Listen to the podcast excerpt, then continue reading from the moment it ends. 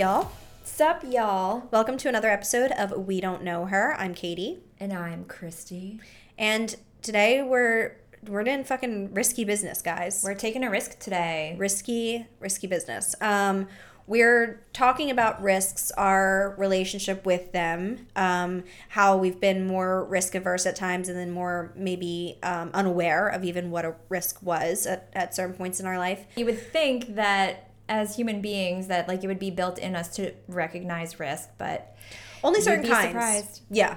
I think that we naturally recognize some kinds, physical ones maybe sometimes um, in certain ways, like our evolutionary brain kicks in. But a lot of the times, I think that what we think is a risk is not, and then what we think is safe is a risk. And I think that we're just all sorts of confused. yeah. So we're going to go over that. Before we do, let's do our check in and Our ketchup. catch ups. I feel like we need to make a logo of ketchup and Oh. like incorporate that somehow. I would. You know, I love ketchup. I'm a ketchup stand forever. So that's what it's gonna be. We're gonna call this like our Heinz segment.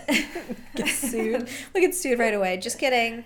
um, all right. So what's going on? Let's let's fill everyone in. So, um, my major update is that, as I said last week, um, you know, medication update. Um, so now I started taking my meds a week ago. I, I'm not going to feel any effects. I'm not expecting to feel any effects in terms of it making my anxiety better yet. It usually takes a couple of weeks at least. So, I'm not expecting a ton. I'm more just on the lookout and trying to pay attention for um, my side effects and symptoms, stuff like that. I've been super tired and um, groggy. Like I told you, it feels like I took Benadryl, basically. Um, so, you know, so far so good though. No, no major side effects, and I don't feel sick or anything like that that I was worried about. So, I can I can deal with the grogginess. That's not the worst thing in the world. Well, how are you feeling overall? Are you still feeling pretty hopeful, or are you still a little anxious about when it will work? Like, how are you feeling about the process so far? I feel less anxious now that I'm on them, you know, because I was so afraid they were going to make me like violently ill. Tomorrow is my last. Tomorrow is the day that I go to like my full dose. So once that that um is like um, so it's still like I could still get sick, you know. I'm still a little nervous. After I do that, I think I'll feel better. And I don't know. I'm I'm in a place where I'm. I think I'm in a much better place, either way. So I just think although the effects of the medicine haven't quite kicked in yet, I think I'm just in a better place in terms of feeling like I'm On your way? Yeah, and like the effects of like because of the medication, like I haven't I mean, I literally at this point, I think I've drank wine like twice in the last month and a half, maybe at this point. Yeah, I feel Um, like I haven't seen you drink wine in several weeks. I actually don't know the last time. it was before California. Yeah. Like I ha- I've had wine I think once or twice since then. Um, and you know I, I'm not drinking now, especially when I'm trying to see the side effects of the medication at all. So um, yeah, I, I feel and I feel like I am curious. Some people do say that they start feeling some effects of the medication right away. And I do think that the medication I'm on is primarily for OCD and anxiety, like specialized. It's not necessarily depression and anxiety. And maybe it's a placebo effect, but I do feel a little bit more balanced with food than I did before. My anxiety isn't better yet, but the food, it's weird. I I I'm I know this is going to sound really dumb to anyone who doesn't have like um Like disordered sorry it's making about- yeah like the, you guys are gonna have to bear with me a little bit uh, my brain is like super foggy but yeah like disordered thoughts around food i'm able to just like choose something to eat for lunch i know that sounds really dumb but like every lunch to me every particularly lunch because that's mm-hmm. the meal i eat by myself. I don't eat breakfast i don't really like it and dinner's with ricky. So lunch is like free time for me. I can do whatever i want and i work from home so i can order food if i wanted to. And typically the way that i've been living since i moved here i have this like unspoken rule with myself where i'm allowed to order lunch once a week mm-hmm. and then the rest i can't. Mostly for money's sake like i just don't want to waste money but I really overanalyze that. Like I'm like a kid who has like a certificate to something, you know? Like I'm like what day? What mm-hmm. should it be? Is it definitely the right day? Is it worth it? Like it's never even occurred to me that I could order lunch more than one day. Right. Do you know what I mean? Like it th- I was like I shan't speak of it. Like Right. I wouldn't. I just have all these rules in place that I don't even realize, which we talked to Jessie Jollis about when she was on our podcast. Like, I that are just I don't even know the rules that I've made, and I think that it's helped me this week. I didn't order lunch any day Mm-hmm. because to me I was either like I wanted something so much and it was like a cheat food and I was like so excited about it and like revolving my day around it or I'm like eating something really healthy that I'm like this fucking sucks and I don't like it and it doesn't taste good and I'm just eating it out of necessity. This was the first week that I was able to kind of do both Mhm. and like eat when I was hungry and not eat when I wasn't.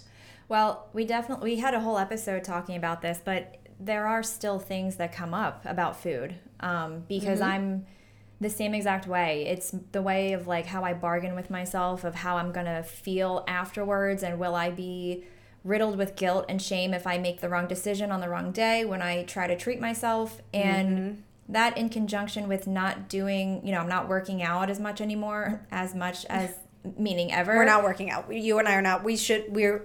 You know what? My therapist said I have to stop should, could, and woulding myself. So I'm not going to say should, but we are not yeah we're just We're not. not. and i'm not trying to hide it because it's it's just there's been a lot of life changes so it just hasn't been something i could do but all of that ties into the food and making decisions about what we eat every single day is something that we have struggled with without even knowing it for so long. So, yeah, it mm-hmm. may sound like very minuscule to somebody else about what to decide to eat for lunch, but there's a lot of weight for us when we make that decision because you know, I've said before on that episode how people will comment like, "Oh, you look like you're so healthy. You eat so healthy." And I I verbally have to say, you know, I kind of speak it out where I'm like, "I eat this way so that I can eat garbage on the weekend." Like you don't understand. It's not I don't want you to get the wrong idea. Like mm-hmm. I'm keeping a balance with myself, but it is kind of, you know, it depends on how much weight you put on the rules because I think that it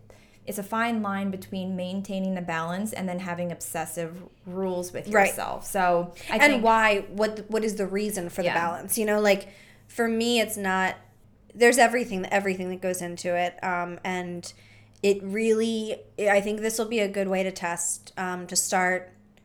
I've even like you know what's so strange is I started drinking hot tea again. I haven't had hot tea in years and it was something I drank when I was very into fitness and working out and eating clean. And I think I'm in a space where now I'm allowing myself to go back to things that maybe were a little bit triggering to me of like no that's for when you're really healthy and when you're really committed and when you're really um, that's somebody else like that girl who drank black we don't know her the girl who drank black coffee and plain hot tea and ate oats with nothing in it a life we don't want to live anymore. I don't know her, but I am I'm allowed to start bringing some of that stuff back, and now I'm having peppermint tea, but I'm still putting honey in it. And I don't care. Um, and it does feel better. Sometimes I think, you know, I I read um, in an article very briefly. I'm not going to try to act like an expert, but I did read very briefly that. Um, you know, we talk about the mind body connection a lot and listening to your signals of your body and how you feel. However, specifically with disordered thoughts around food, apparently it, it can really cloud that judgment of reading your body signals. So I think maybe if you are becoming more in tune mentally and your anxiety is going a little bit lower, you can kind of tune into how your body's feeling when you drink tea now as opposed to coffee. It just makes you feel better. And it's not because of you know a standard that you're putting on yourself it's more so just this is just what feels good right now so yeah, you know i think it's all it's all tied in but it, it yeah it plays a, role every day yeah. So yeah, that's most of my. I mean, all of my update has really been that. I mean, obviously, of course, I'll keep y'all posted. So, where's your mental state? my ketchup Yeah. my heinz 57 um it's um kind of similar maybe in some ways. It's it's more so about just my productivity in general lately. And i think i talked about it maybe a couple weeks ago. I was having a lot of brain fog as well but it was mostly because I, I think it was a combination of hormonal but also exhaustion and then also see like the seasons changing all of these things. Like i'm having some existential crises as we as one does when the winter is coming. So basically the past couple of weeks i've just been feeling i've been trying to just keep my head above water in terms of not sinking into a hole of feeling bad for myself because I haven't been working out or feeling very productive even just with my everyday responsibilities. Like i'm still keeping myself accountable in some ways so i'm trying to focus on that you know like every single week i make it a point to prep my food for the week and make sure that i'm responsible in that way going back to the whole food thing because i don't want to it's a very slippery slope as we just said with the food so i am keeping myself accountable in that way so i can feel good about that but it's more so just i just haven't had a lot of energy and i feel like i'm not taking as much advantage as I should be. Um, mm-hmm. There's that mm-hmm. word should mm-hmm. with the fall. Like I love the fall so much, and I always love to embrace the season, but I haven't been, and I'm. I feel like I'm kind of missing out on a good opportunity before it gets really cold, and then I really am inside all the time.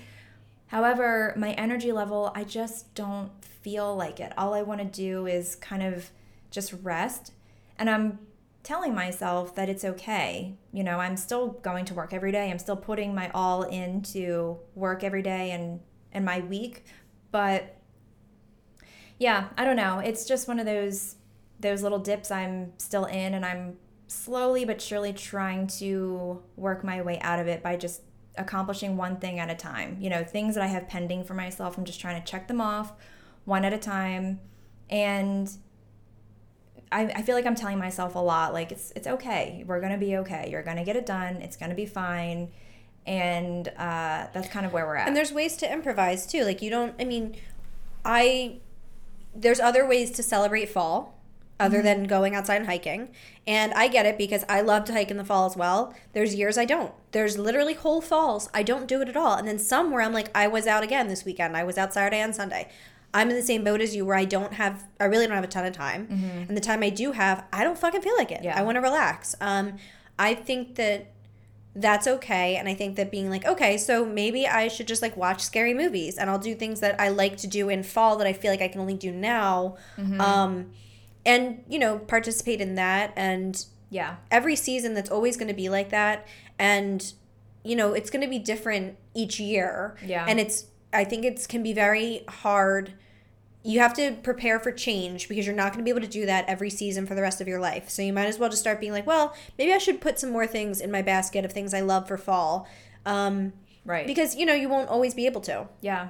No, it's true, and it's it is just part of that bigger life lesson of always change is always things mm-hmm. change all the time and you have to be resilient and you know hanging on to tradition of what I might do from year to year every fall, it's not set in stone. And I am trying harder to listen to my body more and what feels right at the time. So, you know, it's not without any type of reward or growth, but I think it's just still that like mental struggle of like, I feel like I should be taking more advantage. And I think that that's just probably some residual past Christy mindset that I'm processing. Well, I think what is what can be helpful, and I don't know if your therapist ever says this, but my therapist made me do this the other day, where you write down a list of all the things that you feel like you should mm. do, um, and then break them down into categories of things that you're going to do would need to be done immediately for mm-hmm. real. You really do need to do things that you're like, I'll do it when I get to it. Like I will. I'm going to put this on a list, and then some things that you're like, I'm never going to do this. Yeah. I'm not. And here's and the truth is like what my therapist said is true because I do the same thing. But she's like, you're wasting time. So either do it, yeah, or don't fucking do it. Mm-hmm. But just sitting there, be like, I should. like for who? Who are you saying that for? Like no one cares right. what you're talking about. You should do.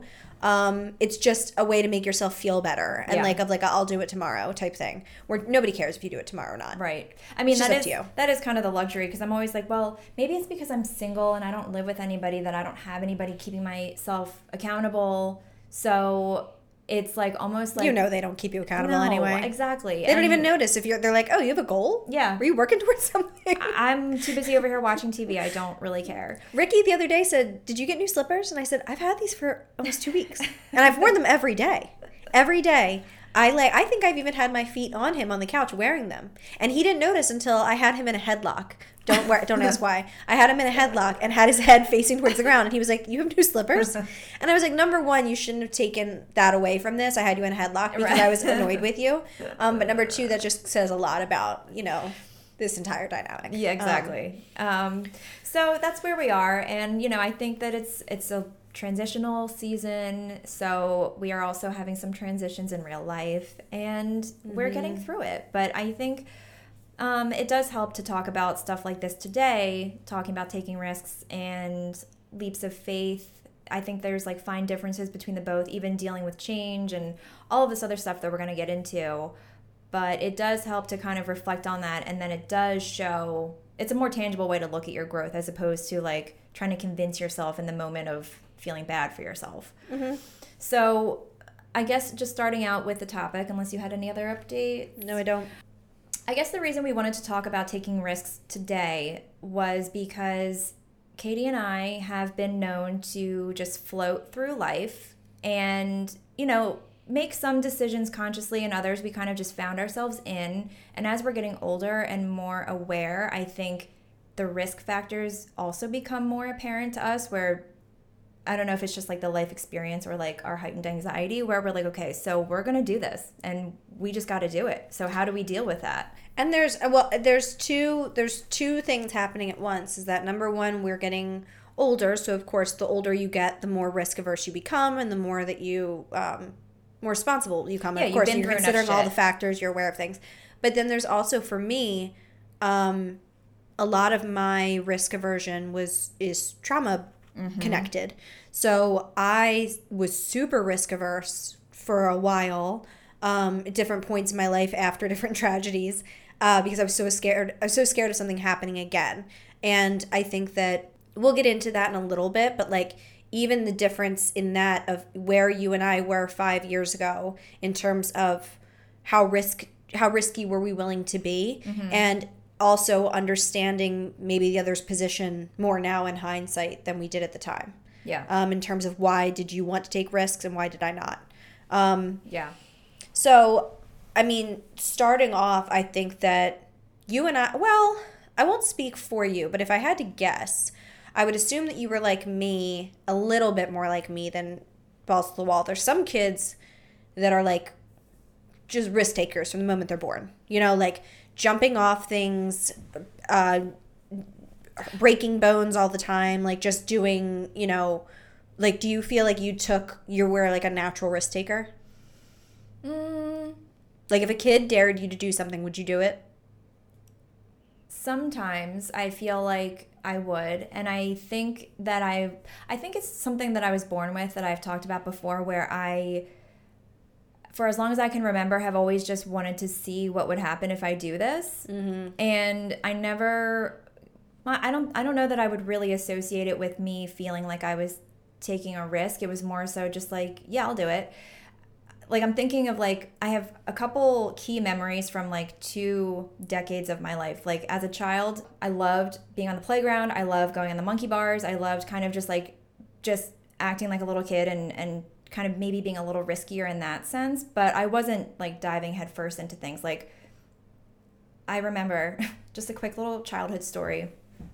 I had a friend who came over. She was going on the monkey bars. She sat on top of the monkey bars, and I that was like amazing to me. Like you might as well be a professional. And I just thought that it was so cool, and I wanted to do it too. So I did it, not thinking of not thinking ahead of okay so once i'm up there how do mm. i get mm. down so i just wanted to have the the rush of like being able to do it but not thinking of the consequences. So if they still have monkey bars. Monkey bars are the source of so many kids' trauma. Sorry, keep going. But they're, they're just so fun. Obscene. And so maybe this kind of set me up for the rest of my life how I carried myself. But I was like, okay, yeah, I'll do it, not thinking of the consequence. And mm-hmm. then next thing you know, I literally fell flat on my face because I was like, okay, well, there's no other way. She showed me this like technical way to get down, and I was like, I'm not doing that. That looks way more scary than if I were to just jump off. I'm just gonna jump off. So I jumped off just right from the top of the monkey bars and I did land on my face. I did lose a tooth really? and I was gushing blood. Oh god. But it was fine. And you know, I wasn't it wasn't super high up. I would say maybe like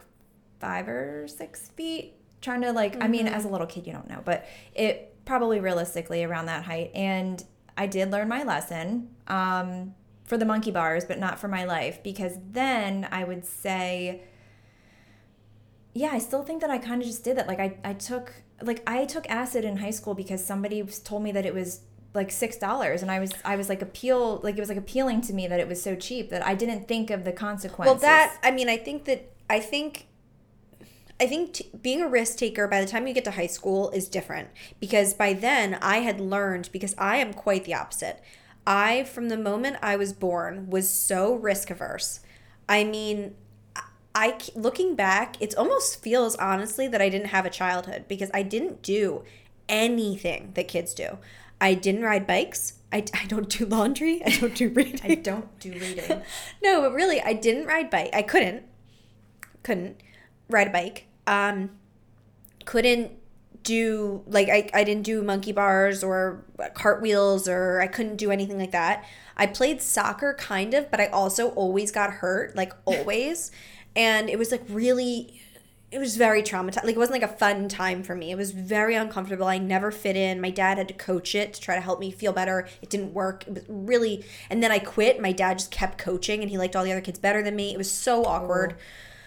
Oh. Um so like I just never and my sister is was a super risk taker. Like she was born just like wanting to do the most dangerous things. Like she was going on roller coasters by the time she was 6. Like I don't do roller coasters, I don't do rides. I I I couldn't even swim. I've never I don't know that I've ever jumped into a pool like ever. Wow. I just don't I'm so afraid of everything. Mm-hmm. Um but I learned like I thought that as a kid I was like being risky is being physical. Like as a kid everything that was scary was physical and I just I've never had a broken bone to this day. Me either. I, which like, I knew. So, I don't know how you don't. Uh, well, or didn't because I think that I was still. Because you were light like a cat, like just landed I, on your I feet. think yeah. I think partially because I was very agile, but also because I. I still had like some sense of caution. It was weird because like I did want to have fun and do things like climb trees, ride bikes and stuff, but I also if I did get hurt, um i maybe i was just lucky. I don't know. Yeah. And because i am very like meticulous. If i'm like climbing a tree like i'm not just up there like fucking you know. You're not very accident prone in general. Ah uh, that's not true. Well things happen prone. to you all the time but i wouldn't say they're your like you don't trip and fall. Like you get like attacked and like hit and like i spill things a lot though. Yeah. like i knock things over a lot. So it really all depends. But yeah i think i still had this like nice little sweet spot of like still being able to be a little risky and do things but then also kind of staying in my lane. So i never like I've never broken a bone and I've never been stung by a bee because I was I have. Well, I haven't. Well, and that's why I mean I think that says a lot about where I'm at with my mental state of bees too. Um, but like I once I realized by the time like middle school, like late middle school came around, I realized that you could be risky without doing anything physical. Mm-hmm. I was like, oh, wait a second. I was like, I'm not afraid to drink alcohol. I'm not afraid to smoke weed. I'm not afraid to go into the woods. I'm not afraid to date somebody. I'm not afraid to do any of that kind of stuff. I, if anything, was the, I realized then that I was like, this is where I shine. In the space of not fearing authority or what could happen to me in the future, that is my, that's where I shine. Well, were your parents when you were growing up? Because I'm thinking of like when we were younger, and the difference between us and how we wanted to take risks or not like were your parents very careful with you and like very not protective but just watchful and like more hands-on? Because i'm wondering if like that maybe even kind of can be part of the reason why it was partially that yes because i was the first kid. Mm-hmm. um, and i was five when my sister was born so it had been just me for a long time but what i will say is that my cousins who I was around all the time as if they were my sisters. Um, they were just like my sister and I, where one of them's a risk taker, one isn't. They were around me. My aunt and my other family members that kind of raised me were not as precious with me at all by any means. I'm like, my aunt thought it was insane that I was on a schedule as a baby. And when my mom told her my schedule, she was like, listen, I'll feed her when I feed her. Okay. I'm not. So there's no, um, I was just born a very type A. Like, this is actually like, that exact story when my mom it was the first time this is just like a fun thing. My aunt it was the first time she ever watched me as a newborn. My mom said here's her schedule. Here's when she eats. Da, da, da. she needs a bottle at 6 p.m i was like five months old and at 6 p.m on the dot i started crying. And my the action news theme song had just come on and my aunt swore that like i knew that like that's what i heard And but that's how type A and regimented I am and always have been. I'm just um, and with that comes a lot of calculation mm-hmm. and safety. And I saw my sister raised by the same people and from the moment she was born just and they were just as careful with her. Yeah. And but she didn't she just had a different type of thing. Like I, you know, I've never gone in the ocean past my waist. She was out there jumping in waves as a three year old, you know, like we were just very different in that way. And I think if I didn't have a sister who was so different, it wouldn't have been so glaring, glaringly obvious to me and everyone else what like a baby I was about mm. everything. Everyone who knew me knew that I was just so scared of everything, everything. Um, well, it's kind of funny because I feel like despite any of my fears, I was still like like I still to this day need to learn by consequence. Like you can't mm-hmm. warn me of anything. I learned that lesson. Yeah, yeah. about you. you can warn me and mm-hmm. if for some reason you're lucky and it sticks, then maybe I will go with it. has it. to be pretty serious. You have to really believe that the other person truly or, believes that you are in or that danger I, or something. Mm, even then though, I still feel like I'm I don't really know what it takes to like for me to believe like any type of warning. I'm just like I just need to figure it out for myself. Like I will push the limit until I know that I can't. So I think that's just how I've experienced life is by making mistakes and like suffering the consequences. But I do learn, even though it takes a few times maybe, but like I will eventually learn like and that's I think why I became much more um, not risk averse, but just a little bit more cautious and anxious about taking risks now because I'm like, I've seen what happens if I don't think things through. So we're older and wiser. And well, and you also don't drink anymore.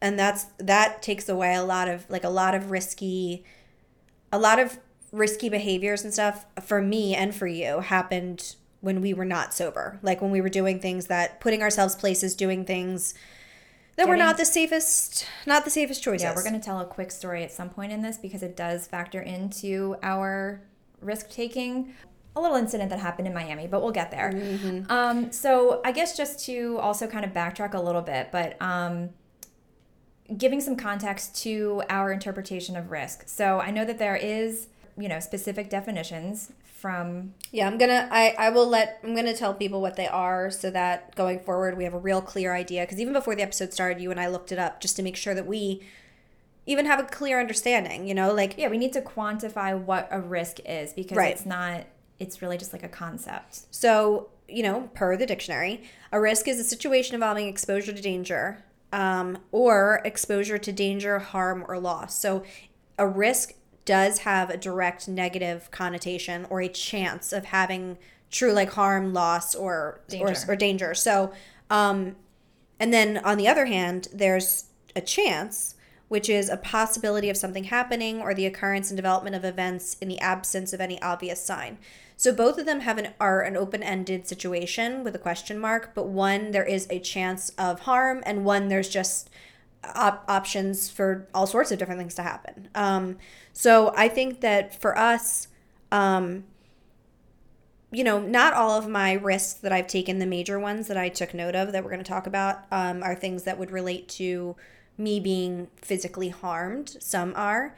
Um, but there's also emotional harm. There's also all sorts of different things that can tie into that could be classified as that. Mm-hmm. Um, so I would say, yeah, I think it's important for us to also kind of quantify for ourselves what we consider a risk because as we reflect on things that we're going to share that we felt like were the riskiest things, like you said, don't always involve us being in physical danger.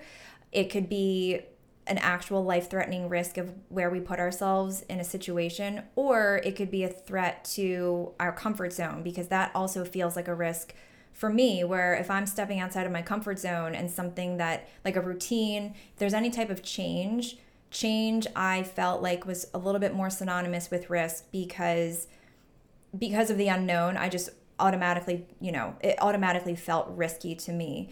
But um, doesn't mean that I was like in a dangerous situation per se. And yeah, like I think, and mine are more, um, all of my quote unquote risks are going against the conventional idea, the conventional plan, the plan that I had for myself. So veering away from um, maybe what people would say is the smartest choice on paper or the best the thing that I should do quote unquote logically is um, those are the things that I consider risks because the truth is like I think a lot of times people take risks and it involves um, betraying yourself mm-hmm. in that mm-hmm. risk. And for me, I you know, I will never betray myself ever, never. So my the riskiest thing for me to do is to follow my own gut and follow my own instinct at the expense of knowing that my friends and family and society will most likely say that that wasn't a good idea, even though I'm happy with the outcome.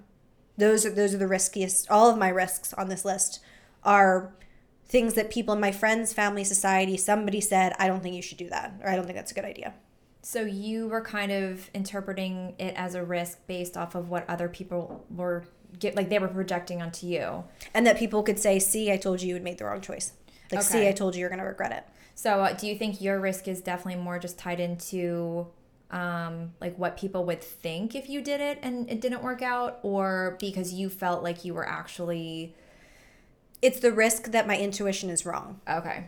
Which is the ultimate scariest thing to me because I trust it so mm-hmm. fully that if there was a day that my intuition was wrong, that would mean the basis of my entire life is wrong. Every choice I made then is wrong. So I'm really lucky that every risk on this now it's chicken or the egg. Am I grateful and am I happy with all these choices because I'm so afraid of admitting ever that they were wrong? Or are they really the things that I'm I took risks on and I truly am happy? From where I sit, I would say that I'm really happy with the way that all these went. Um, yeah. But I also don't allow myself to live in a space of spending time wa- wasting time wishing I could have done it differently because I just don't think there's a point to that. Yeah, and with the risk, we talked about the risk reward ratio. Mm-hmm. So I think that that can also feed into your interpretation of like what is actually a risk for your life. Right. And I think for me, my what I felt like were the biggest risks typically involved my financial stability and security, emotional security, and um, you know, just having a strong sense of who I am. I think a lot of my risks are all within that umbrella because it's not necessarily like I've put myself in plenty of physically dangerous situations that I did not I wasn't scared of. You know, I didn't have that fear. I mean, maybe there was like an inkling with my intuition where I was like this probably isn't right, but I didn't feel like I was you didn't think it was taking a risk. A risk. Yeah. yeah. Um so so what was your first what are some of the first ones you have on your list of your biggest risks? Um well, I would say the ones that stood out for me were when I quit my job at I was like an administrative assistant at a magazine that I talked about before that was 7 years of hell for my life and I got to the point, you know, at that point I had been working there since I was 18. So I started right out of high school because I didn't do the traditional going to college thing. I had to get a job. So quitting that job after years and years of mental anguish and torture and I had finally made a decision to do something for myself. I wanted to go to vet tech school and I wanted to get my degree and I wanted to take that path because it's something that I had always wanted to do. However, with quitting that job, I was leaving behind financial security and routine and it was like a very easy job. I didn't really have to put a lot of work into it. And um, that was definitely the first time it felt like I was like taking a leap into the unknown, where I was pretty nervous about it. Um, I was going to be taking a pay cut, you know, eventually when I did get my degree because vet techs are severely underpaid. Mm-hmm. But I mm-hmm. knew that going into it. So I think knowing all of the logistics of it and then making the decision, it felt like a huge risk because I was compromising my my life, my livelihood, and being able to provide for myself. So that I think I'm sure is tied into some type of evolutionary thing or maybe just how I was brought up because we didn't have a lot of money where I always wanted to make sure that I had my needs met, like my basic human needs. And if they weren't or if they were threatened in any way, it was pretty hard for me to make the decision. So. Yeah, you see money as security. Yeah. As a form of security. Um, so and, and but what's so funny is that if we as, as we look at it now i understand obviously why you saw it that way then and why you felt that way But the irony is that if we were to look at them really now, and the true definitions of like risk and, and chance, right? The risk, as you said and learned then, was staying, would have been staying because you were actually subjected to harm at that Emotional place, emotional mental. harm at that place, um, and stress and just like a negative, toxic place. Um, and you were really given a chance to do something else, and like, to, or to, you took a chance, Right. So really, the risk would have been staying, and you took the chance to not. And that kind of even poses a question of like, you know, with risk, is it always, you know, is it correlated to action? Like, do you always have to be taking an action and also be taking a risk? And I think that kind of maybe even proves or You answers the don't. Mm-hmm. question is that you can take inaction and still be taking a risk. So it's not always about like the step forward that you're making that's a risk. It could also just be staying stagnant in a bad situation where you are continuously putting yourself at risk. Absolutely, especially when it comes to toxic relationships, environments, work, those types of things. Which I mean, I felt the same way. Um, not that I would, not that it was a toxic situation, but when I left nannying, it was a very similar situation. I had nannied for almost ten years. It it felt the same way um, to me uh, in that it was one of the biggest risks of my life, and it that to me I think was even scarier because I wasn't I didn't have a very strong intuition feeling like I must get out of here. I just knew that life wouldn't begin until I did. Mm-hmm. And I the risk was things will start to happen and fall in place if you show the universe that you're willing to even take a risk. So mm-hmm. to me that was kind of like my my entry fee, if you will, onto like the ride where I was like, okay, I'm gonna show the universe that I'm serious by quitting my job and just taking this other job in this in real estate that I have no idea what I'm fucking doing. And I think it did pay off because it led me to where I am now. And if I was still nannying, I wouldn't I definitely wouldn't have been in school. We wouldn't have this podcast. I wouldn't have time or energy to do anything. So um, both places i think were depriving us of so much that the financial security clearly i mean we've talked about it before but it clearly did you don't even think about it when it's yeah like the we would have been deprived of time energy and exposure to different skills and And the truth like was, at the time, even though we didn't feel that way, I, you know, still am, but was with Ricky and you were with Seven. Like, we weren't really, if we were truly single and like we're quitting our jobs and going to school, that really is a risk. Like, there's Mm-hmm. a chance you can run out of money. But we had partners that were supporting us and, uh, you know, for Oh, me, yeah. still are. So, really, for us, it was all. It wasn't really that, Right. You know what I mean? Like we thought that it was, but Yeah. the truth is, like we had agreed, like we were in a good situation where we could do that. yeah if anything i mean it was it was definitely a good opportunity it wasn't even necessarily a risk by definition it was just a really good opportunity for both of us so um, it is just interesting kind of to look back at those experiences and you know we can say that our younger selves felt like we were taking risks back, th- back then but we can very clearly see that it was not it was more so just like a really good opportunity to do what we were meant to do. So um, yeah i think like my my first the first big risk i took and again this was this was because it was truly my intuition was not going to college. I was fully signed up to go to school at virginia commonwealth. I was ready to go. Um, i was going for journalism. It was the plan. I had i was so dedicated to that school. Um, i had like a representative come up and meet me it I couldn't have tried harder to get into that school, and I did. And then I was like, mm, no, doesn't feel right in my gut. It doesn't feel right. I just I don't know why, and I couldn't explain it to anyone. Um, and that was the biggest risk. I mean, like everyone I knew was going to four year schools. That was me admitting that like everything I thought I had planned on my entire childhood growing up i always thought i would be a journalist. I, did there was never a question in my mind. And that was me really admitting like you maybe you're not. Mm-hmm. just maybe you're just not. And if you are not now. Yeah. And um it was i remember everyone just being like you're insane. And that's what i mean like those choices those are the choices that i take where it's not like i'm putting myself in physical risk. It's the loss of what the potential of what that decision holds. Um and i'm giving up outweigh weighing the risks you know? Like I'm, giving up a four-year education at a school out of state that is renowned for journalism that i know i could probably get a job in washington a- afterwards.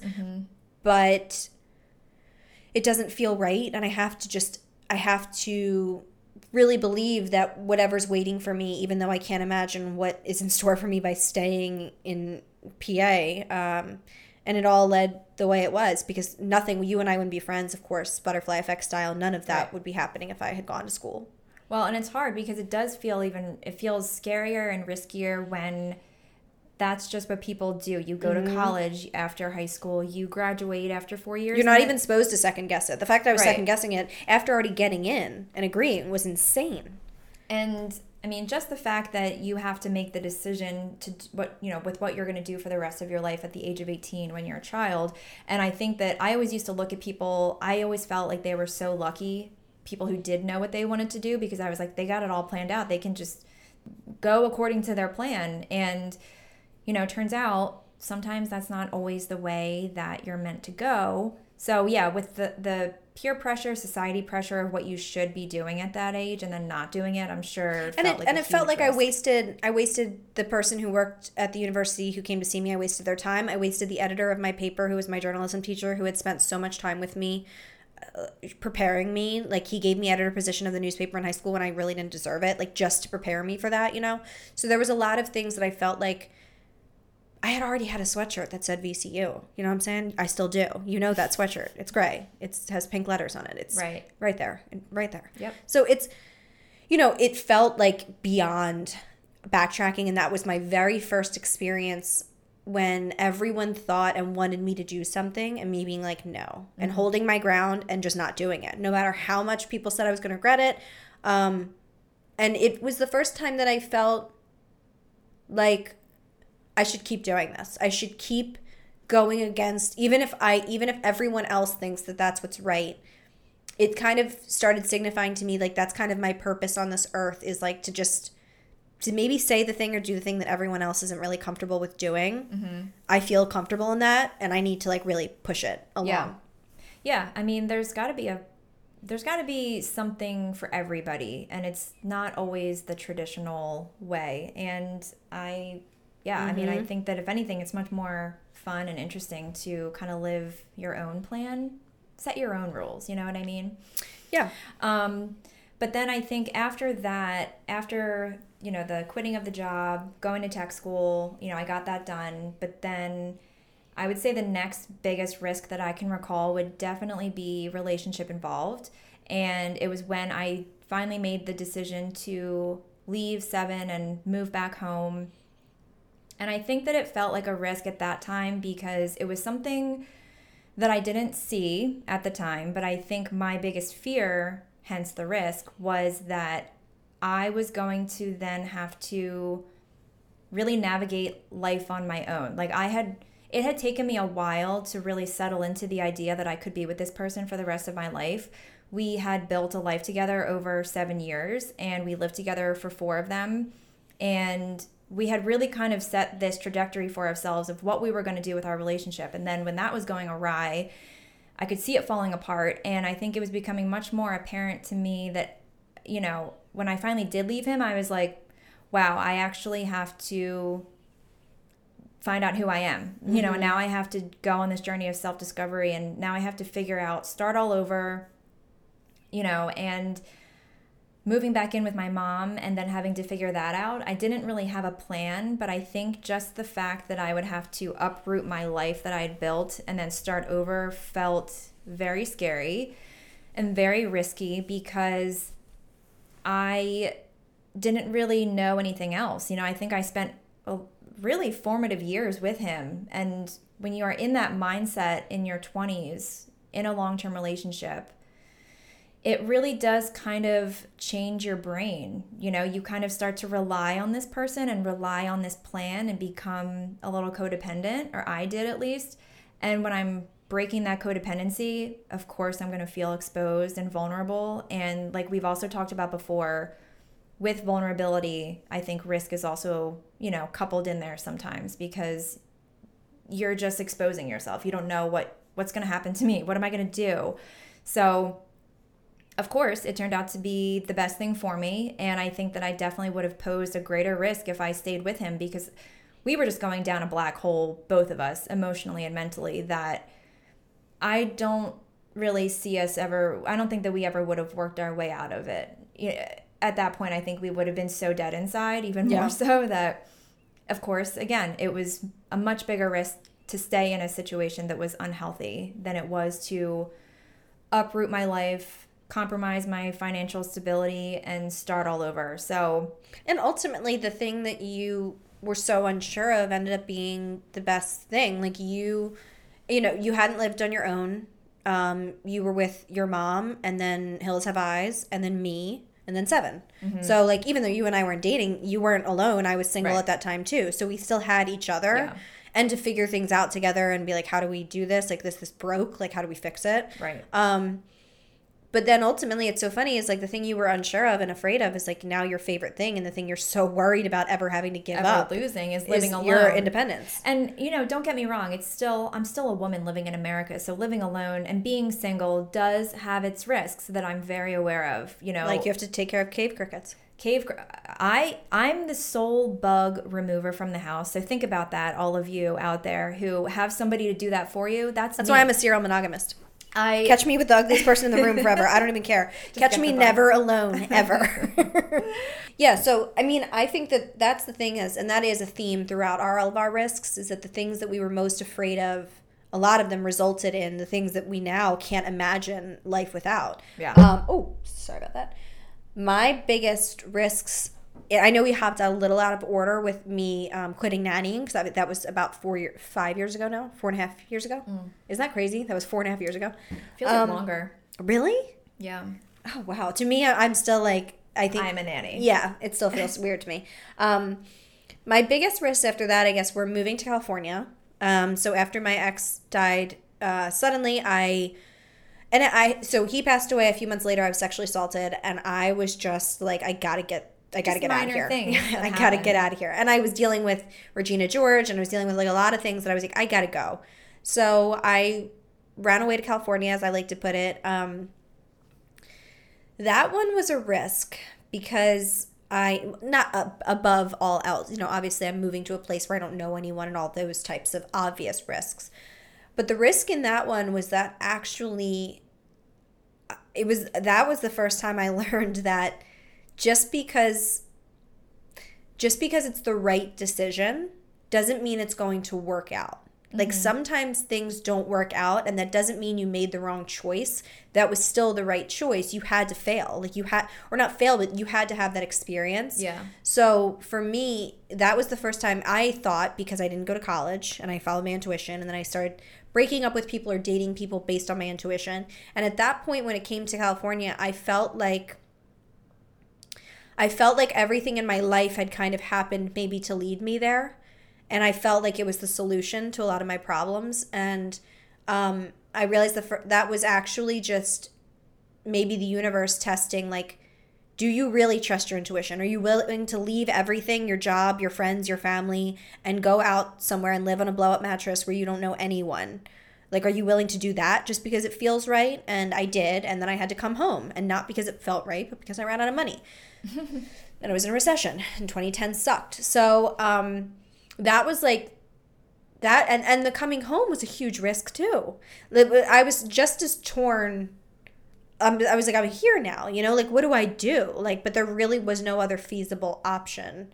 If I could have stayed, I would. But, Yeah. um, but that risk of like, and then coming back and people, the resolve of knowing like, even if people think I made the wrong choice and like want me to want to laugh and be like, oh, you happy that you went now? Like, yeah, I am. Yeah. And, and stay strong in that and to believe like, you know what they might think that i failed but I, that was the lesson that i needed to learn that's Yeah. exactly the path i was supposed to be on Yeah, for sure. And that really just goes that's that's like a timeless, never-ending thing that you have to keep with yourself is just knowing that even if everybody else is telling you that it's the wrong decision, but you for whatever reason need to find out or you need to do it for yourself to learn that lesson. Of course there's there's like you can't live your life based off of what other people think is right for you. You know, it could be Yeah. it could be very obvious and I think, you know, touching on that point of like what looks good on paper is what keeps us in decisions sometimes longer than we need to be. And like I'm guilty of doing that for sure, where I overthink things a lot. I try to really like write out the pros and the cons so so that I can convince myself that even though this isn't feeling right, I should still do it because it's just what looks good on paper and it's what makes quote unquote most sense. Mm-hmm. But we have found out that that gets fucked up all the time. Like we can try to plan for everything and overthink it till we're, you know, blue in the face, but that most of the time we just find ourselves just stagnant. I I can only speak for myself in that way because I do just find myself just waiting in the waters waiting for something to happen when really I just need to kind of take the action. So And sometimes we think like, you know, the you, you like to think to yourself as a human like okay, if I'm taking this huge risk and I'm putting everything on the line, the universe is going to pay me back. You know, like it's not just going to let me take this risk and then let me fail. Like clearly there's something great waiting for me here. And I can say I'm sure that's the case for however many millions of people moved to LA thinking they were going to be an actress and then here they are like as a waiter at a diner 75 years later. Um like sometimes like you really think that just because you want it so bad and that it feels right and that you're taking the risk that it should quote unquote work out. And i think that's one of the most humbling lessons is being like i should keep following my intuition. It just doesn't mean that i know how things are going to end up or that or that the best way is what i think you know? Like sometimes it's not what you expect. And like a good example would be one of my next risks was that i took a risk and adopted a dog um, she ruined our apartment. She hated me. She didn't like anything. She was extremely traumatized. And I was devastated because I was like, I've never lived without a dog. I want a dog. My life isn't complete without one, blah, blah, blah. And then one day I, I returned the dog back to her foster. I didn't have her for long. And I was still hell bent on not being alone. And then one day I went on Craigslist and I saw there was free cats in the Northeast. And I was like, well, I've never had a cat and I'm terrified of cats, but I feel like I'm supposed to do this, so I'm just going to do it. I mean, that was definitely that was quite that was quite a quite a concept for me to really understand because Katie, for as long as I had known her at that point, which was definitely what like maybe like a few years, Probably four like, years, yeah. She hated cats. She didn't even think kittens were cute. I would want to go see the kittens at the pet store, and Well, she, they made me sad. She well, like I, I understand know. that, but you also just hated cats. I did. No, I did. You hated a lot of things that now be, have become staples in your life. Yeah. But um, yeah, so it, def- it was an interesting decision. However, um, a risk nonetheless, and you know, it's it's really just about like like you said, like things not always going according to plan. What kind of bringing us up to current times is when I do make a conscious decision to do some type of life altering change or something. Um, managing the expectations is always important because you can be aware that you're about to make I don't even, you know, I kind of it's evolved from taking a risk to then just like taking a leap of faith and like leaning more towards into the opportunity and chance of like what could come from this big change. But we're going to be aware that something bad could happen or something unfavorable could happen. However, we are a little bit more prepared, I think. I would like to think at least. I don't think that things feel as well, they still feel scary, but I think it's really just our mindsets that have changed. I have to push myself, continuously push myself to do things all of the time that I find very scary. I it's still hard for me to um and honestly, especially with my anxiety the last couple of years, it's gotten even worse. Like it's really really hard for me. Like you know, best example. You know when um, Dax Shepard always says this, can't, won't be an episode if I don't bring up armchair. Dax Shepard always says that as a comedian and maybe and also as kind of a risk taker, like you're the person that he's somebody who walks into a room and thinks like, what's the thing I could do that would be like the worst thing I could do. Like just there's some people who just walk into a space and Ricky does it. He's he's admitted to it where he walks in and he he can't help but think like what would be the worst thing I could do right now? Mm-hmm. That never, ever, ever crosses my mind. I never walk into a room and I'm like, what if I just like broke that window? Or what if I just knock that drink out of someone's hand? Like, I don't think about that at all. What I think about is what could go wrong to me. So, like today, I was in the shower. I envisioned myself slipping, falling, and hitting my head open. I was like, wait a second.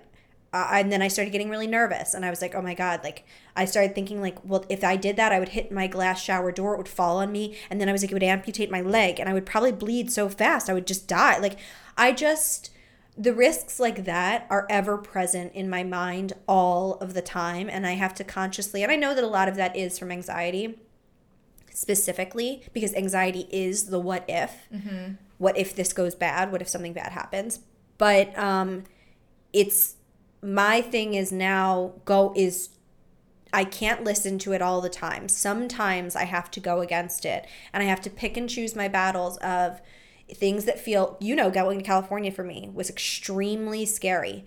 Um, not just because of my anxiety, but because I was afraid of wildfires. I'm afraid there's going to be a tsunami. Every time I'm on a coast, I'm like, God, don't let this be the day. I'm there's the big earthquake could hit while I'm there. My plane could go down. Like those are the risks that I'm always everywhere I am. I'm like, is there an active shooter? Like, is there a shoot? Is does anyone have a gun? Like, well, I mean, it's not. You know, that's also not. um some is realistic and some is not. Yeah, unfortunately, I think the things that seemed really outlandish before are now a reality. So I think that we've which just, does not do me any favors. No, so I think that it's kind of evolved with the times of the world. You know, mm-hmm. I think that the world has become a much much riskier place, mm-hmm. and so we have going to the movies is a risk now. You going know, to school is a risk, and you can't do anything without a threat anymore. Especially with COVID. Like literally everything is a risk now. Truly. And, yeah, and I think that that's, you know, we are not the only ones, I'm sure. You know, I think that there's probably a lot a lot of people who are now have a much more heightened feeling of anxiety and fear and worry and deciding so. what is worth a risk and what isn't. Yeah, and so it is something that you kind of have to battle with every single day. I mean, just leaving your house, there's multiple risks that may not have been there before that they are now. And, you know, the best thing that I can do is really just the way that I think about it, there's a couple of different things that I kind of use and tell myself when I feel like I may be putting myself in a risky situation is just, you know, if I'm making a big life change, like I've changing jobs for me is usually a risk because of the financial stability that I feel is being compromised. And I mean, we it all kind of ties in together, but I feel like what I tell myself is like, would I rather stay in this situation that I know is going to make me unhappy for a very long time or the unknown like which one is scarier to me yeah you and i have both we both do that and we both do that to and for each other depending on the situation mm-hmm. if we mm-hmm. can't see outside of it of and i think that's something that's helpful too is to like talk it through with somebody else because if you are somebody who has anxiety and especially in these days when things do everything seems so scary and risky things can get bigger and bigger in your mind so it's it's sometimes good to talk it through with someone for sure but um for both of us i think it's like you can get so hung up on what could happen if you make this decision if you make this change and so often don't list the risks associated with staying right. and inaction. So I think making both an action and inaction list of risks, what could go wrong if I don't change and what could go wrong if I do, um, you can compare them. And a lot of there's been times i would say most of the time you and i have done that we've made the change. We've decided yeah. staying would be worse. Because we we already know deep down that we need to make the change. And i think that's why it feels risky is because i think it's something that we know that we have to do in order to live a better life for ourselves but we just don't want to because it's much more comfortable not making change and well yeah if we if because if you think about it like the when you're at a point where you're being you're kind of being not forced but pushed to make a, a change and a decision it's because you're no longer happy or you want more or you're you know what i mean? You feel that you can handle more or whatever. And that would all happen over time because you've been at a place ignoring those signs. So like by the time that you were ready to quit the magazine and by the time I was ready to quit nannying, we had been telling ourselves for years and years that this is safe, this is good, like this is we're good with this. When in reality, we weren't even paying attention to all the risks that but, we were dealing with every day. But we were also not ignoring the trials and tribulations. So it was like we were really kind of doing it to ourselves. You know, we were feeling safe and secure in, in our routine. However, we knew that we were not happy every single day. And I think that's the thing is like when I'm deciding whether or not to make a leap of faith or make a huge change, I tell myself, well, here's all the things in my current situation that I know are non negotiable, that I hate, that make me feel like the soul is being sucked from my body. And I know that for a fact. Right. So even though the unknown is uncertain and unknown, it's still like it's easier to see the possibility of the good in that because you already know for sure factually what you already don't like and what you can't. And honestly, handle. if you're ever in a position where you're trying to decide, like you're like, here's what I know will happen if I stay, I don't know what will happen if I go or if I change, and someone ever says to you, the devil you know is better than the one you don't, you can tell them that it is not the 1700s anymore, and we are not, we don't even believe in devils, and we're not doing this because that is a, that is a saying and a trick that people have used to keeping them in bad marriages and in bad relationships and bad jobs since like whenever that fucking saying was invented. And I think it's something that it didn't serve especially women it didn't serve people to encourage women to think for themselves and make changes and go outside the box and leave relationships and start a new job or whatever um, that hasn't societally worked you know for everyone else so i think as women we're we're very risk averse and we're very we're told like don't do that. Be careful. Be Yeah. safe. Don't say the wrong thing. Don't you know what i mean? And i think that it's just a conditioning that we just have to break out of and Yeah. and start thinking for ourselves a little bit. And if someone tries to tell you it's safer to stay in whatever pain you're in Red tell them that you're sorry that they believe that but Yeah. you know better. And that's it's it's become such a warning sign for me of like what like it gives me a good insight to how people are and like if I want them how much I want them in my life because um you know my current situation I think the biggest risk I took recently was changing jobs again it was still within the same field but changing jobs after being at a job that I was very comfortable in very secure in for 5 to 6 years and I was making a leap into a different facility that was brand new. It wasn't even just new for me, it was new from the ground up. You know, nobody, even the people who started the business, didn't know how it was going to go. Um, and that was a huge risk, not only just for myself, but just the whole company. Yeah. Who knows? It could flounder. You don't know that. But again, I use that same mindset of already knowing what I, you know, couldn't tolerate in my current situation and making that change. But it was I I did put a lot of thought into it. So although you know I was kind of weighing the options on paper again, I again I knew I knew that I had to do it eventually. It was just a matter of time. And even I did get a little bit of pushback from certain people who were like, you know, just couldn't understand why I would leave such a comfortable, secure place. And that's okay. They don't need to understand. I was still going to make the decision, but it felt different this time. I felt much more com- like much more comfortable making the change than I was even staying in the stability. Um, I felt much more confident and I was looking forward to not knowing. I was looking forward to being able to build something from the ground up, hopefully, and start over. And what used to be the biggest risk factor for me of the starting over again became like the biggest reward, as cheesy as that sounds, but it really was because, you know, I manage my expectations the you know reasonably and now I'm in a situation that I can feel very satisfied with and I'm you know just always grateful for moving forward and making changes because it does start to build that confidence and it's all the building blocks that just make you feel like you can do anything and then at that point you're going to be wanting to make changes left and right and that's that's how we keep moving forward is Yeah. changing always so um the only other thing I wanted to add was just because I had mentioned it, the Miami story of times that Katie and I have put ourselves in situations. Well, here's the thing. I say we, but Katie has always been the voice of reason. She's always been the one, as she explained, after the age of like 21 that before well, that i i wouldn't Well, right. I, Okay. I was the one pushing you into danger before that and then i made a turn i made i went through some traumas after Ian died and I was sexually assaulted the second time, after that, I was like, wait a second, wait a second, wait a second. Yeah. we need to start taking stock and being careful around here. Yes, eyes and ears all the time. Yeah. So Katie was she she took that role on. So I'm sure a lot of the situations that we were in um, probably would have gone worse if I was left to my own devices. So there was a time because these are situations that you would think would be the riskiest, that would be the most scary, would be the more we would have to be more cautious, but we weren't.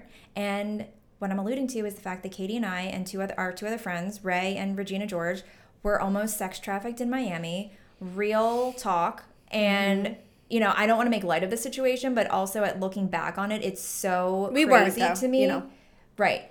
It's just still so crazy to me that that that we were in that situation and thankfully we got out of It was it. crazy to me that no one saw it as a risk except for me. That that was what was it wasn't crazy to me that we were almost getting sex trafficked because like I said I watch a lot of SVU. Anything is possible and as I said I'm always on the alert. Somebody is don't trust anybody. So I wasn't surprised. I mean a little mm-hmm. creeped out I guess. I was more surprised at like how especially Ray was like, no, this is fine. And I was like, wait, because Ray is always the person that I could turn to to be like, Right. listen, She's usually on the same. she's page. right below me. She'll she'll let she's much more easygoing than I am. But I think now she would be different after all of her, her therapies. But back then, she was so willing to just have fun and be easy to going, and I'm not. I'm the least easygoing. So, um, you know, we basically we were having lunch in Miami. Of course, we were having lunch outside, a and a woman. brunch. I know it's the best. It was so fun. We were at the Palace, which if anyone knows, it's super famous in Miami. It's the best. We a woman came up to us, a promoter, as they do, and she was telling us to come to this club tonight and da da da. And she would get us in for free, and we could have a bottle and blah blah. blah all the promises that promoters do. Mm-hmm. But because she was a woman, we were like, oh, okay, we trust you. And again, I'm stupid. I watched so much SVU. I should have known this. I'm not. I know. Mm-hmm. So as we we get an address and we take a cab, and as we're driving there, we realize we were staying in South Beach. And as we're driving, my first clue, because like I said, I'm always paying attention, like always, eyes and ears. always. And um, I'm not very good at being present, like in having fun being present because of that. So as we're driving, I remember saying to you guys in the taxi, like, we're leaving South Beach. And I was like, now we're in the city of Miami. And I was like, now we're in an area that I don't know where this is. And we're very, very far. And you know, I didn't want to leave South Beach. Okay, I we're from Philly. I know how it goes when you get into the city. I didn't want to leave South Beach, so we get there automatically. We go in, and the club is like empty. The lights are fully, fully, fully fucking on, and they take us to like this table. We sit down, and we're like, "Can we have some drinks?" She's like, "Sure, sure, sure. We'll bring you a bottle in a minute." The Now, lady also, leaves. Mind you, also on the way there, she had been texting me, and the texting was also like our should have been our first hint because she was very like kind of wishy washy, but also vague. I was like, I was staying in contact with her so that when we got there, she could let us in. Mm-hmm. So that should have been the first inclination. And then when we got there and the lights were on in the club, and but the music was playing. I mean, you know, It was It was it was, really weird and then like she the woman left and then she came like walked away and then came back with more girls like four more girls and sat them at the table with us and then she walked we we all asked for drinks again and this repeated another two or three times until eventually we were at like a semicircle booth crammed in with i think it was like three other groups of girls there was like thirty girls there. there was a lot of girls, and I- as I and that's when I. So the first thing was that number one. Um, I know this is going to sound really weird, but we, our group was the only group that was interracial. So, I am just straight up white girl. It's pretty obvious. Christy's obviously Korean. Ray is ambiguous. ambiguous, and um, Regina George was She was also kind of something else. ambiguous. Also ambiguous, I would say. But none of us are. We're not all white girls, all black girls, all Asian girls. and whatever. none of us look the same. None of us look the same. The next group of girls that were brought in were all there were three groups of girls and each group all looked the same. Like I and all different than us. So the next group that came in was like four white girls, all blonde, blue eyes, tall, model looking types. The next group was like a model group of black girls, stunning black like four black girls were beautiful. And the next group was Asian girls. And that's when I was like Something we seem like a variety pack, don't we? Don't we seem like we're they're picking the best of of different looks and putting us into a into a pile. And I started and then I realized that we were higher up, like the booths were up higher than the floor. So you could kind of like you could see all of the tables and everyone at the tables from the floor. And I started noticing that it was all girls at the tables and the guys were on the floor. There was, yeah. Um, it's hard to remember, but it was. You could tell that all of the girls at the table were confused. None of us knew. some were more concerned than others. The white girls that were right next to me were just taking selfies. They were totally Yeah. oblivious. But you could tell that. Well, we were more confused as to why we weren't getting any drinks. None of us Yes. had drinks. Um, we weren't allowed to get up to get drinks. They told us to stay seated. And a lot of the girls were just kind of like we were, we got to the point where we were all kind of like looking at each other like where are the fucking drinks? And as the girls were being brought in, I was saying to Ray, like, because I still remember Regina George was taking selfies with you. And I remember looking at Ray and being like, this doesn't feel right. Like, as more and more, and she was like, I think it's all right. And I kept being like, yeah, you're right. Okay, I just gotta, I have to chill. Like, I'm sure it's fine, whatever. And then by the last one, I was like, we gotta go. Like we we need to go like right now. And it started feeling like an like we had a sense of urgency and we should really get going. And um, then they wouldn't let us leave. Then they didn't. Yeah, they didn't They want us to leave. the door. Um, they told us to wait. They just kept telling us to wait. No one was giving us any information, but we couldn't leave. And then, and then when we couldn't leave, and like we were being trapped in there, essentially, then we started to really kind of panic, and then we had to like flee through the fire exit. Like there was like some some good Samaritan like security guard who was like, "This is the way out," and I think out. no, I think he was letting people in, or he was going Oh, like in. like, Somebody was going out? in, and we were go. We were like, and he was like, "Hey," and we like walked past him, and then we saw there was like a little alleyway, like a breezeway between the buildings, and a gate at the end, like a chain link. We were running We got point. through there, and then when we came around, there was a bunch of people waiting to get into the club, and we yelled like. Don't go in if you want, unless you want to get sex trafficked. But they were trying to keep us in there. And then when what I what we realized after we got through that gate, when you looked back through the breezeway from where we came, like let's say we came out of the club, we went to the right. If we had gone to the left, there was a van. Did you do you remember that? no. So to the left there was a van, to the right, and that's when I realized I didn't know like I knew something was shady. I didn't know if they were trying to roofie us. Like that's where my brain was going. where- Something was going But then when I saw the van, that's when I was like, they were gonna they were gonna usher us into that van. something was definitely going to happen you know we don't we don't know for sure but either way like it didn't feel like the risk and the danger of that situation didn't actually sink in for me until like years later as i had experienced more life where i was like holy fucking shit. Like we were really very close to a life threatening situation and for whatever reason in that moment because i was just oblivious it didn't feel as risky as quitting my job. And we did we did try to tell FYI in case anyone's thinking about this because I want to make it clear we did try to tell the other girls at the table that something seemed weird. Ray and I tried to tell them, or I did. I don't remember if Ray did, but I remember saying like, "Do you guys know like what's going on here? Have you been here before? Do you know anyone?" And was openly saying like, "This seems weird." Some of the girls were just taking selfies, and truly, I was not hot enough to be in their presence. You could tell I I was not. Um, I wasn't over five six, so I like wasn't cool.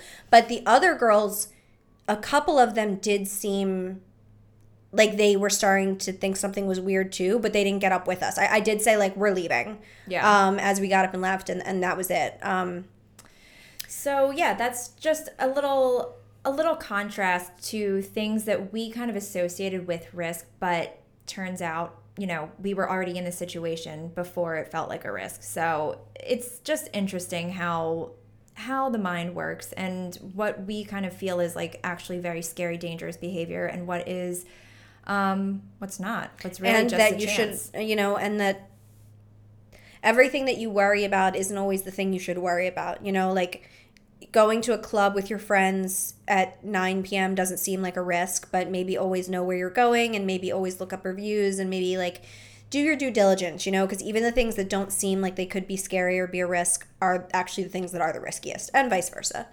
Um, So I I think that, you know, I hope that this episode is just something that kind of inspires anybody to kind of I guess just take a look at situations like if they're making changes in their life. Like my takeaways from it is really just changing my my life in some way and if that's something that feels risky to you, maybe take a little bit of a closer look and maybe change the framing of it and think of it more as like an opportunity for something if you're unhappy as opposed to something that could be very dangerous when really it's the right choice for you um, that's my biggest lesson in all the things that felt risky but really were just good opportunities Yeah.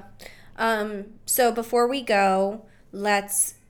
I, you can probably hear it. My cat is crying for dinner. That's the sign that it's time to go. Um, so before we go, we'll ignore Ernest's cries and let's talk about our diamonds really quick. So I'm going to say mine first. Um, I talked to you about it a little bit before we came on, but I watched the new Love Sex Goop on Netflix. I watched the first one, um, and I just I'm totally one of those people who like hated Gwyneth Paltrow, and now like I love her so much, and like I hate myself for ever even. She's a genius. She she really is. Um, it was really interesting. This one was about couples and about like sexual connection, but also love and trust and all the different things. Um, I just thought it was fascinating. I watched it and literally just like it, it, there's only six episodes and I think they're each 45 minutes, so you can watch it pretty quick. Um, but I thought it was really good. And I also, this is just, I meant to mention this. I did finish The Seven Husbands of Evelyn Hugo, which was my um, diamond last week, the new book that I started reading. And I have to say, it was a really good book and it was definitely not what I expected, and um, I would, I, I would suggest um, to anyone to read it. It was definitely not. It's not what you thought. I, I know that it was loosely based off of um, the characters loosely based off of Elizabeth Taylor and all of her marriages. Um, so I thought that it was kind of going to be about that, but it's it's not. That's not what it's about. So um, I, I would I don't want to give it away, but I would suggest it to anyone for a very easy read. I read it in literally like five hours, I think. So low key flex. Mm-hmm. Um, so my diamond is a little different this week because it's not like a TV or book or movie wreck. Um, it's really just a moment of me being a complete dumbass, but also cracking myself up. So I'm at work and I'm talking to a coworker about he we got on the topic of octopuses, octopi, um, and just like how fascinating they are and how he thinks that they're really interesting and they're aliens. They're aliens and all that stuff and like all the different things that they can do and how smart they are. And I was I was like, I know. Like I was agreeing and I was like, yes, they are very fascinating, very out there. And I was like, it's crazy. I was watching like a movie or like this documentary about this octopus that got kidnapped and trapped, but because they're so they're shapeshifters, like it got out and escaped and then like liberated itself and other creatures. And I was like, I can't remember what it was called, but he was like, "Is that the plot of Finding Dory?" And I was like, "It is." Holy shit, it is. I was like so like positive that it was like this interesting documentary, very informative, so creative and it Did you watch that when you were high? I don't think so, which is also a little worrisome. But I, it was. He was like, "Is that not Finding Dory?" And I was like, "Yeah." Well, the good news is that unfortunately you didn't know this at the time, but that did really happen. Um, I, I didn't. It didn't free its friends, I don't believe, but mm. uh, an octopus did escape through a drain pipe in like the San Francisco um, aquarium. I think it was San Francisco. It was an aquarium in America. It had been planning it for years and years and broke its tank, got out, knew where the drain was, and got away and like never was to be seen again. Okay, well then that's just I mean, finding so Dory. You'd be like, yeah, no, I like I'm pretty sure that did actually happen and maybe be like no, it really happened. It's not Dory. I do actually like to think of it as finding Dory because I was so like I was like very, I'm sure it was because you didn't know about that story. I so. was very passionate though, and I was very sure, and it turns out it was just it was just Dory and her friends. Most of my life and memories, I'm pretty sure, like not even real memories. They're just things that I saw on like a, a TV show or or an article I read once, and I'm like, did hmm. I, did I, I, make that up? Am I a genius? That... Okay, so um, before we go, make sure for you guys to go rate, subscribe, and review to us on iTunes. You don't want to miss a thing, as Aerosmith said. So wow. um, just make okay. sure to do that. You can go follow us on Instagram at We Don't Know Her Pod. You know, catch us on the ticks and the talks at We Don't Know Her Pod. And lastly, you can send us an email at we don't know her pod at gmail.com, but we won't hold our fucking breath, guys. All right. We'll see you on the next one. Peace. Bye.